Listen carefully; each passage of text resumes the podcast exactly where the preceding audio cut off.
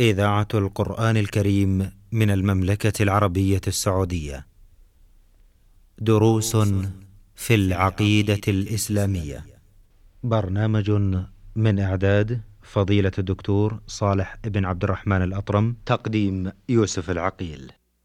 بسم الله الرحمن الرحيم الحمد لله رب العالمين والصلاة والسلام على أشرف الأنبياء والمرسلين نبينا محمد وعلى آله وصحبه أجمعين.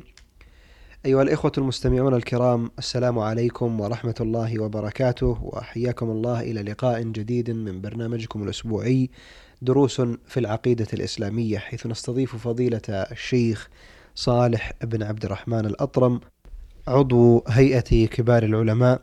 في مطلع هذا اللقاء نرحب بفضيلة الشيخ. مرحبا بكم شيخ صالح. حياكم الله ووفق الله الجميع لما يحبه ويرضاه اللهم آمين.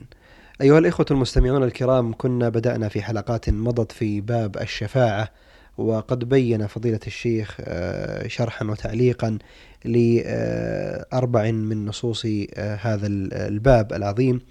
آه، ثم وصلنا إلى قول الله تعالى وهو الذي أثبته الإمام محمد بن عبد الوهاب رحمة الله تعالى عليه في هذا الكتاب العظيم كتاب التوحيد الذي هو حق الله على العبيد. يقول وقوله قل ادعوا الذين زعمتم من دون الله لا يملكون مثقال ذرة في السماوات ولا في الأرض وما لهم وما لهم فيهما من شرك وما له منهم من ظهير ولا تنفع الشفاعة عنده إلا لمن أذن له. آه، شيخ صالح لو آه، استخلصتم من هذه الآية العظيمة خلاصة لما مر في في في الحلقات الماضية وما آه، أيضا يمكن أن يؤخذ من هذه الآية العظيمة. بسم الله الرحمن الرحيم. الحمد لله وصلى الله وسلم على نبينا محمد وعلى آله وصحبه أجمعين. اللهم صل وسلم. هذه الآية اشتملت على معان عظيمة. تحقق التوحيد وتقطع عروق الشرك من القلوب. فما أعظمها؟ نسأل الله أن يوفق من خلقهم الله لعبادته أن يحققوها. يقول تعالى قل ادعوا الذين زعمتم من دون الله لا يملكون مثقال ذرة. مثقال ذرة يعني وزن ذرة من تراب أو ذرة أصغر حيوان يدب على الأرض. لا يملكون وزنه لا يستطيعون يخلقونه ولا يستطيعون يكيفونه؟ نعم. مثقال ذرة في السماوات ولا في الأرض. لا في العلوي ولا في السفلي لا في العالم العلوي ولا في العالم السفلي ما يملكونه. فدل هذا على نفي التعلق بمن بالصفات بأهل الصفات الآتية. لا يملكون مثقال السماوات ولا في الأرض. ولا وما لهم فيهما من شرك. ما لهم في الأرض والسماوات من شرك. جميع المخلوقات ليسوا شركاء لله. نعم.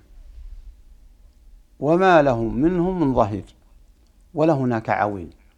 وما له منهم من ظهير الظهير معناه العوين والوزير والمساعد. نعم. الصفة الرابعة ولا يملكون الشفاعة ولا تفع الشفاعة عنده إلا لمن أذن له. فدل على أن أوجه النفع الملك. واحد. اثنين الشريك. نعم. هذا قد ينفع. ثلاثة العوين والوزير والمساعد. نعم. آه أربعة الشفاعة. نعم. هذه المسائل التي هي وسائل لنفع الغير لا يستطيع المخلوق أن يملكها. الله أكبر. بل الذي يملكه هو الله سبحانه وتعالى. نعم رتبت في هذه الآية. رتبت في هذه الآية. الله. فيتأكد على كل مسلم أن يحفظها ويتأملها. ولهذا وصفت بأنها تقطع عروق الشرك من القلب. سبحان لماذا؟ لأن أوجه ما يقذف الإنسان في الشرك أو الطرق التي توصل الإنسان للشرك طلب النفع. وطلب النفع والانتفاع ما يحصل إلا من من اتصف بصفة من هذه الأربعة بصفات من هذه الأربعة الملكية الشريك العوين الشفيع. فإذا كان الله نفاها وأبطلها فماذا يطلب صاحب العقل السليم؟ يطلب البلاء يطلب الوباء يطلب العذاب يطلب الشقاء في الدنيا والآخرة. فليتق الله ذو العقل السليم. ويسلم لله سبحانه وتعالى الذي يملك هذه الأمور ويملك الدنيا والسماوات. وليتق الله المسلم فلا يستخف ولا يغتر بمن يصرف حق الله لغيره من تعلق بشفاعة أو غير ذلك. فالمسلم مأمور بالاستقامة والاستقامة منها ألا تصرف شيئا لله لغيره وقد حصل تقدم بعض الكلام على هذه الآية لكن في الحقيقة مهما كثر الكلام في هذا المعنى لا, يستغ... فإنه لا يستغنى عنه أي مجتمع ولا أي إنسان نعم. لا سيما المسلم مخافة أن يقع في الشرك. أن يزل في هذا. أن أن يزل أن يزل في هذا. ولربما سمع أيضا المشرك فصار سماعه سببا لهدايته. نعم. كما كان الرسول صلى الله عليه وسلم يتلو القرآن وبعض الكفار يسمعون ويسلمون. نعم. نعم. شيخ بودي أيضا نؤكد على هذه المعاني الأربعة التي وردت في هذه نعم. الآية العظيمة. أولا نفى الله سبحانه وتعالى. لا يملكون مثقال ذرة في السماوات ولا في الأرض نفى الملكية نفي هذا نفي الملكية نعم. نعم. ثم الثانية وما لهم فيهما من شرك نفى أن يكون له شريك فيها. نفى أن يكون له شريك. شريك فيها نعم. لكن سبب سبب نفي الشرك نعم. لأن الشريك عادة قد ينفع. قد ينفع في هذا. والله ما له شريك. نعم. طيب. وكما تفضلتم أن الظهير قد ينفع فقال الله عز وجل وما لهم منهم من ظهير. يعني عوين. نعم ما ما ما, ما له عوين. الله أكبر. نعم. ثم ختمت أو كان ختام هذه الأمور الأربعة التي نفيت ولا تنفع الشفاعة عنده إلا لمن أذن له. نعم. هنا يعني ظاهر الآية أو ما ما تدل عليه الآية أن الشفاعة ليست منفية إلا من أن تكون بدون إذن الله سبحانه وتعالى. منفي طلبها من غير الله من غير الله سبحانه مباشرة. نعم. الشفاعة مثبتة هنا نعم. بإذن الله عز وجل. مثبتة بإذن الله وشروطها. نعم نعم. التي تقدمت. نعم. إذن الله ورضاه عن المشفوع نعم. ورضاه عن إذن الله للشافع نعم. ورضاه عن المشفوع. نعم. هذا اللي أذن الله. بارك الله ومن أراد أن يرضى الله أن يرضى الله عنه نعم. فليطعه وليتبع نبيه. نعم. وليتق الله. نسأل الله بفعل المأمورات وترك المحرمات. نعم. حتى يأذن للشافعين أن أن يشفعوا. نعم. نعم. آه، نفع الله بعلمكم فضيلة الشيخ. آه، أيضا يختم آه، مؤلف هذا الكتاب رحمة الله تعالى عليه هذا الباب بكلام ابن تيمية رحمة الله تعالى عليه نعم. وعلى علماء المسلمين. قال قال المؤلف قال أبو العباس نفى الله عما سواه كل ما يتعلق به المشركون. كأنه هنا يشرح الآية السابقة. لا يجملها. أو يجملها. يجمل معاني الآيات نعم. السابقة. نعم. نفى الله عما قال قال أبو العباس نعم. نفى الله عما سواه كل ما يتعلق به المشركون. آه، هذه هذه نقطة. نعم. فنفى طيب. أن يكون لغيره ملك أو قسط منه. تمام. أو يكون عونا لله. تمام. ولم يبقى إلا الشفاعة. فبين أنها لا تنفع إلا لمن أذن له الرب. كما قال ولا يشفعون إلا لمن ارتضى. فهذه الشفاعة التي يظنها المشركون هي منتفية يوم القيامة كما نفاها القرآن. وأخبر ومعنى جمعها مع المشركون في الدنيا. آه نعم. فلهذا أكد على أنها منتفية يوم القيامة. نعم فهذه الشفاعة التي يظنها المشركون ممن يفعل هذه هذا الشرك الذي يزعم بأنه طلب للشفاعه وهو شرك في في في عمله. وشرك في عمله نعم. لأن ما ما يستطيع بنفسه. نعم. لا يستطيع أن يفعل آه، شيء شيئا له. نعم.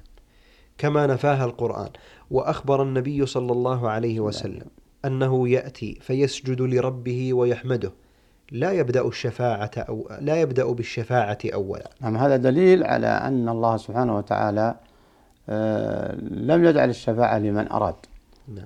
بل بل بل هي من الله بسبب آه، طلب الرسول عليه الصلاة والسلام. آه، لها. وأن وفيه دليل على أن الرسول نفسه لا يملك الشفاعة ابتداء. نعم. لا يملك الشفاعة نعم. ابتداء. نعم. بل بل يطلبها من الله. نعم. آه، لا يبدأ بالشفاعة أولا ثم يقال له ارفع رأسك وقل يسمع وسل تعطى واشفع تشفع. وقال أبو هريرة من أسعد الناس بشفاعتك؟ قال من قال لا إله إلا الله خالصا من قلبه. في الحقيقة نعم. يجب أن يتنبه المسلم لهذا الأثر العظيم. نعم من أحق الناس بشفاعتك يا رسول الله؟ قال من قال لا إله إلا الله خالصا من قلبه. فدل على أن قول لا إله إلا الله من دون إخلاص لا تنفع. نعم. فلا بد من النطق بها ولا بد من الإخلاص في في فيها. ومعنى الإخلاص أي عارف معناها وقلبه خالص من أي نوع من أنواع الشرك. فهذا أسعد الناس بشفاعته. أي إذا بعد أن يأذن الله له فصاحب هذه الصفة ستشمله شفاعة الرسول عليه الصلاة والسلام نعم إذا مف... المفهوم هنا آه، مفهوم هذا الأثر أيضا أنه من قال لا لا إله إلا يعني من لم يخلص في قول لا إله إلا الله. فلا تثبت فلا. تنفعه نعم فتلك الشفاعة يقول يكمل. كلام ولهذا آه، كثير مما سمع من الجهلة نعم. يمشي لل- للقبر ليستغيث به ويقول لا إله إلا الله محمد رسول الله نعم. و- ويصل القبر ويستغيث به. فهذا ما عرف ينافي هذه هذا ينافي. التي- ينافي. نعم. لم يأتي بهذه الكلمة العظيمة. فلهذا أؤكد على الإخوة المستمعين أن يحفظ هذه الكلمة. خال قال لا إله إلا الله خالصا من قلبه. نعم. سئل الرسول عليه الصلاة والسلام من. من أسعد الناس بشفاعتك يا رسول الله؟ قال من قال لا إله إلا الله خالصا من قلبه. فكيف ينطق بها ثم في الوقت نفسه آه، يستغيث بمن لا, لا, لا يقدر. نعم يأتي بما ينافي يأتي بما ينافيها. نعم. هذا لا. لم تخلص ولا ولا تقرب ولم ت... ولم يشم ولا ولم تشم آه، الإخلاص. الله المستعان. نعم. آه، فتلك الشفاعة هذا من كلام أبي العباس. هذا من كلام ابن تيمية رحمة الله عليه. نعم. آه، فتلك الشفاعة لأهل الإخلاص بإذن الله. ولا تكون لمن أشرك بالله. تمام. واضح رحمة الله عليه. نعم. خلاصة يتأكد حفظها. نعم. وحقيقته أن الله سبحانه هو الذي يتفضل على أهل الإخلاص فيغفر لهم بواسطة دعاء من أذن له أن يشفع ليكرمه وينال المقام المحمود. ما أعظمه من كلام واضح نعم نكمل يا شيخ. نعم. فالشفاعة التي نفاها القرآن ما كان فيها شرك. نعم.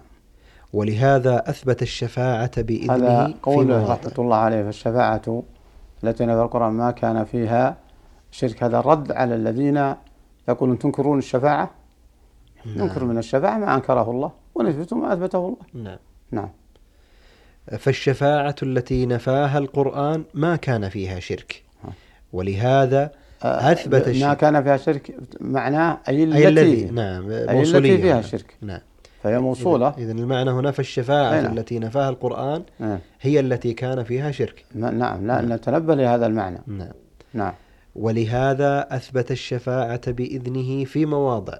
وقد بين النبي صلى الله عليه وسلم أنها لا تكون إلا لأهل التوحيد والإخلاص. انتهى كلامه رحمه الله. رحمة الله عليه. هذا كلام الشيخ عبارة خلاصة للأدلة والنصوص التي حكاها. نعم. فما أعظمه من باب نسأل الله سبحانه ينبغي لكل مسلم ي- يقرأه ما بين آونة وأخرى. نعم. نعم. آه، بارك الله فيكم فضيلة الشيخ ولعله أيضا يكون هذا ختام لهذه الحلقة ونكمل بإذن الله تعالى ما يتعلق بهذا الباب العظيم في حلقة قادمة. في ختام هذه الحلقة آه، نتقدم بالشكر الجزيل لفضيلة الشيخ صالح بن عبد الرحمن الأطرم عضو هيئة كبار العلماء والذي آه، تفضل بالشرح والتعليق في آه، هذه الحلقة.